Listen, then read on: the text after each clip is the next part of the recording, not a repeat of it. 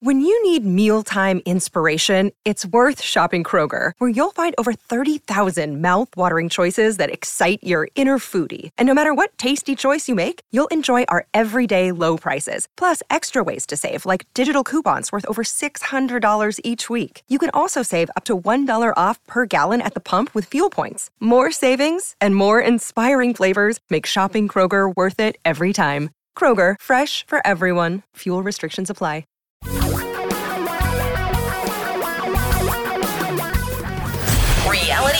Reality for a really great future. We're talking real money. Welcome once again to the daily podcast of Talking Real Money. I'm Don McDonald. Thanks for listening. I hope you've told some friends. If not, well, there's still time. Please do that. Subscribe to the podcast on your favorite podcast service. Visit us at talkingrealmoney.com, where we have all kinds of great stuff, including podcasts to listen to, and videos to watch, and stuff to learn, and I don't know, lots of other things. You can even meet with one of our advisors if you have one of those really complex questions, one of which I think we have in the show. Uh, so you know, we'll get to you. In a, I don't know if we're going to get to you today or tomorrow. I've got so many questions I'm going to go through. Um, so if you want to talk to one of our advisors and so they can spend a little time, you got to give and take, which is important in some of these cases. Just do that at talkingrealmoney.com. You can set up an appointment. You can do it in person. You can do it on the phone. You can do it video. You can do it all kinds of different ways. And here's my personal, absolute guarantee to you. I personally promise you that you will not be sold stuff. We don't do that. We don't need to do that. We're doing fine. I mean, we'd love to have new clients, but we don't pressure anybody into doing anything. We don't believe in it, but we do believe in educating. And my firm, my the firm that Tom and I run called Vestory. But this is Talking Real Money, the podcast. Thanks for being a part of it. Today, as I said, so many questions sent in at talkingrealmoney.com. None called in. That happens. It it, it comes and goes, it changes. You can always call a question in, though, to 855 935 Talk 24 hours a day, seven days a week. And sometimes it's just nice to hear your voice instead of me reading the questions. But today it's all questions that I will be reading and doing my darndest to answer for you. Oh, and by the way, I'm Don McDonald. So we got a lot of them. so I'm just going to get started right now. Uh, this one's from Colorado. Subject is Roth or tax deferred. Dear Don, for as many years as I have been eligible, I have invested the max in the Roth annually. When the Roth came into existence, I converted all my IRAs to Roth. The company I I'm with now offers a Roth in their plan. Until now, I always invested the maximum in the tax deferred 401k. My question is, should I totally fund my 19,500 in Roths and pay the taxes ongoing or is it in my best interest to continually fund the tax deferred portion of the part of the company plan? All my funds are in Vanguard indexes. Thank you. Good question. Here's the answer. It's not an absolute like most answers in this business, like most answers period. Uh, it's not black and white, but the gray leans more toward Roth for me. It's a matter of do you want the deduction now?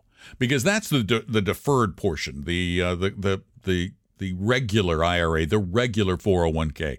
That's where you get a deduction today for the money you put into it. You can deduct that from your income reducing your taxes today. But after it grows and gets big, at some point, you're going to take it out and you're going to pay taxes on it. Or at 72 and a half, you have to start taking it out and paying taxes on it. Now, my feeling is that unless you're in a ridiculous bracket today and you actually expect that you'll be in a lower bracket in the future and that tax rates will be lower in the future, there's no real benefit to taking the tax deduction unless you just absolutely need it for today's living. So, most of the time, it's better to fund all of your Roth options because anything you do over and above the Roth, by the way, is going to have some taxable element to it. So if you invest more than 19,500 a year, you're going to be doing some taxable investing and uh, capital gains will cause you to end up paying something in taxes down the road on that growth. So um, I'd go Roth. I think for most people, that's the better answer. You can send a, a, note in to talkingrealmoney.com or you can call in your question to 855 935 TALK, 855 935 8255. And this one is about mid cap funds. It says, Hello, I noticed your suggested allocations and many other suggested allocations on Bogleheads do not include any mid cap funds. Should this be included anywhere, or does it just not move the needle enough on an efficient portfolio to be included? Thank you for all you do. It really doesn't move the needle enough.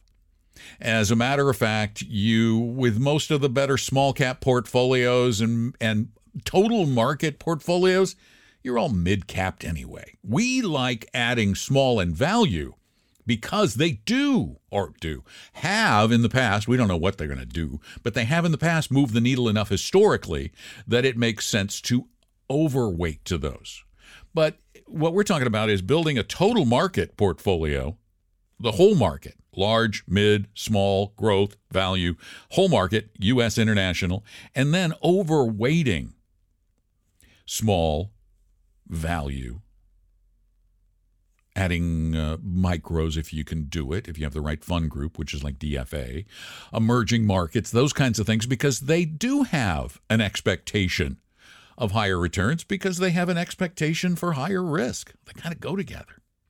Next up, we are moving right along. Uh, we've got so many of these. This one's kind of long. This is the kind of long one. So this it may end up being a question. This is going to be one of those where I, it may sound like I'm uh, going to cop out a little bit, but the complexity is such that it may really require talking to an advisor. And again, I promise nobody's going to try and sell you anything. You can set up an appointment at talkingrealmoney.com. All right, let's get it started. It's long. Here we go. Thanks, Tom and Don, for your show. Much appreciated. I rarely miss a podcast, so please keep them coming. We plan to. My wife and I are each 62 and not planning on taking Social Security for at least two or three years. We have a family business in which we both participate. However, she is ready to retire yesterday, but I really enjoy my occupation and want to endure for possibly five more years. The how should we structure our Social Security plan will be a future question for you guys if you don't mind. No, that'll be fine. My question has to do with future RMDs, required minimum distributions from our SEP IRAs, simplified employee pension IRAs, is what that means, and a possible strategy to lower those distributions when we reach age 72. Some stats about our financial status.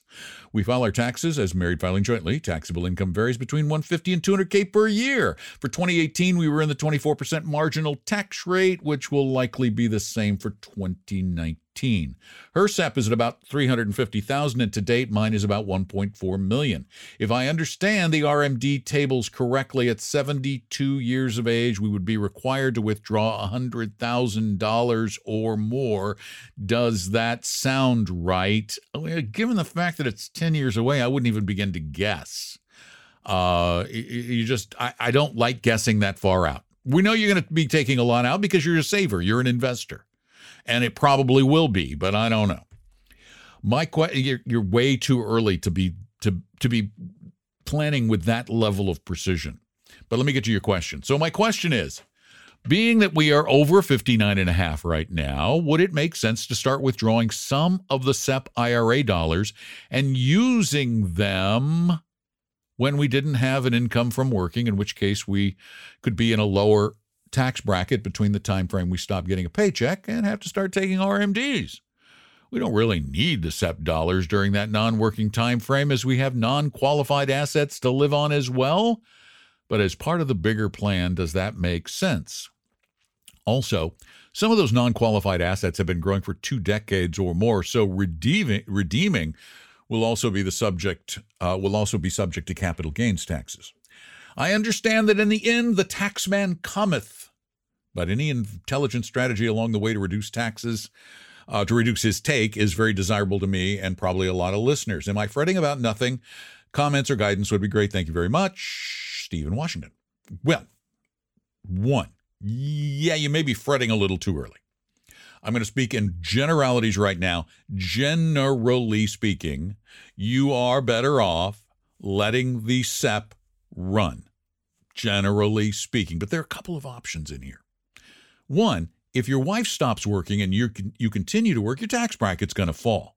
Then going back and taking money that is that has been growing tax deferred in, in the non-qualified, the non-tax benefit accounts, it's going to be a lot cheaper, a whole lot cheaper because capital gains rates are substantially, particularly for lower income folks, substantially lower than the income tax rate. And taking money out of your SEP IRA is going to kick your capital gains rate up. Not good. But here's an idea that you might want to work into a bigger, broader tax plan. And this is where I think it makes a lot of sense to work with an advisor and a CPA who work together to try to create both a, a withdrawal strategy and a tax plan because they have to work together. There will come a time in the not too distant future when your tax bracket will decline. It might make sense at that juncture not to take the SEP dollars to live on, because as you said, you've got plenty of money to do that. But this requires a little bit of tax planning. Take the SEP IRA dollars and recharacterize some of those as Roth IRAs. In other words, pay the taxes, but don't live on them, or don't live on all of them. Convert some of those to Roths so that when you get to retirement, you have this money that doesn't have to be touched, literally ever, and gives you great flexibility on your tax strategy. So it's it's got all these moving parts. It's kind of complicated, but it's a combination of taking your capital gains and paying the taxes on them when you're at, at, a, at a more advantageous rate, recharacterizing SEP IRAs into Roth IRAs, which you're allowed to do, uh, maybe taking a little bit to live on from the SEPs if need be, depending on where your tax bracket falls in that year. But I'd rather recharacterize and use that to get tax free growth for the next 20 or 30 years that you might have. I hope that helps. Thanks for the note. And if, again, this is absolutely serious. If you want to talk to one of our advisors and kind of, you know, so there's some give and take, set up an appointment at talkingrealmoney.com. I promise they're not going to pressure you to, pressure you to do anything. We help. Do you know why we help? I'll tell you why we help real quick. This has been my strategy for years and years ago. Eh, I don't know how many of you used to listen to my old Don McDonald show that was national. But people for years kept saying, You need to be a financial advisor so I can come to you and come to your firm. And I said, No, no, no, no, no, no, no, no. Finally, though, Tom, my friend and partner, talked me into working with Merriman because I liked the what I liked what they were doing. I liked what they stood for. And then Tom and I decided to start our own firm. And my idea all along was I don't ever need to pressure anybody into doing anything because if you do right by people, those who those for whom you do good things will say nice things. And there are people, always people, who desperately need help managing their money. Lots of people. And they'll come. If you build it, they will come.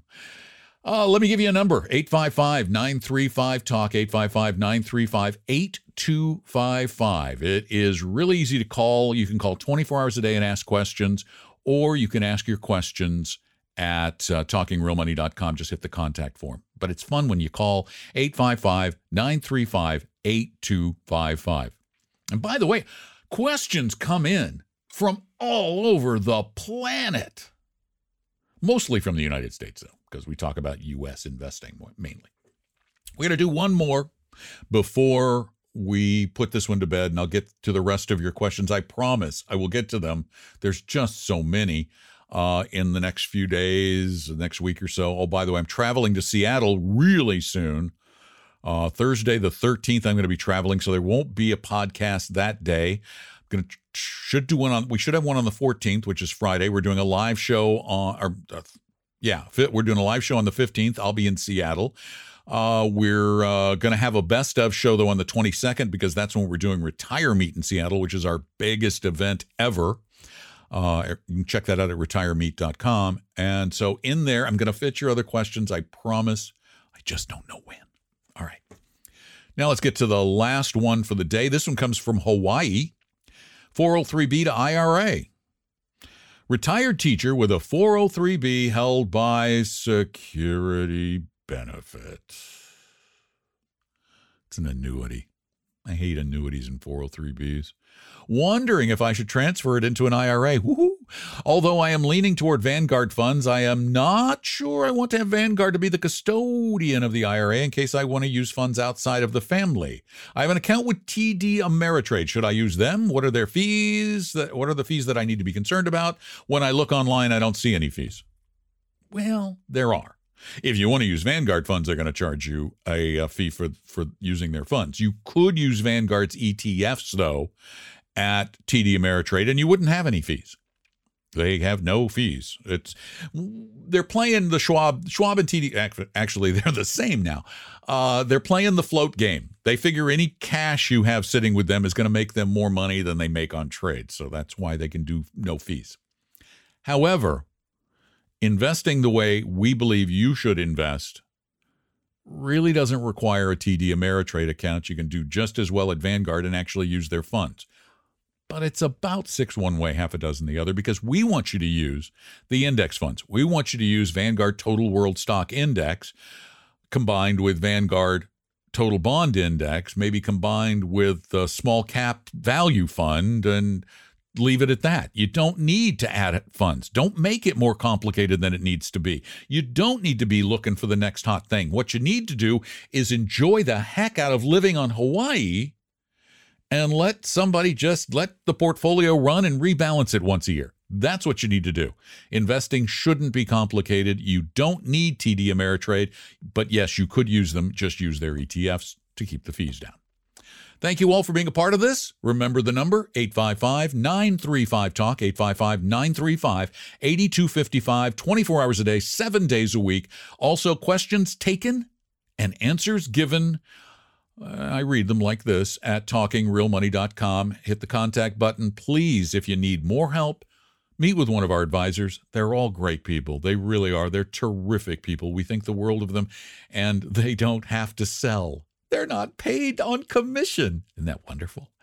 So they just help people, and they like that. That's what we attract advisors who just want to help people. You don't have to sell stuff, they say? No, you don't. Matter of fact, quick aside, we had, a, I, I don't know if I mentioned this, I might have. If I repeat myself, I apologize. We had a kid who was an intern for us, and we were going to offer him a job. But he said, Ah, oh, no, no, no, I got this great deal from Ed Jones. They're going to train me. I'm going to be rich. I'm going to have this big practice. And then, oh, a couple years later, he sent us a note saying, You guys were right. it's a lot of selling. It's not any fun. I don't like it at all. It's, selling is hard and it has a built in conflict of interest. Do you sell the thing that makes you the most money or that has the potential to make your client the most money? Okay, thanks for being there. Tell a friend, subscribe to the podcast on your favorite podcast service, and please keep listening. I'm Don McDonald.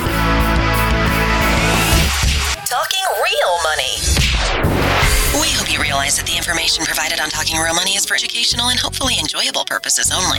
Providing personalized financial planning or investing advice takes time, so please consult with a really good fee only fiduciary investment, tax, or legal advisor. We know a good one. Investing must always involve risk. In other words, you can and probably will lose money at times. Also, as much as you want it, no one can accurately, consistently predict the future. So, past performance doesn't tell you a darn thing about what the future will bring.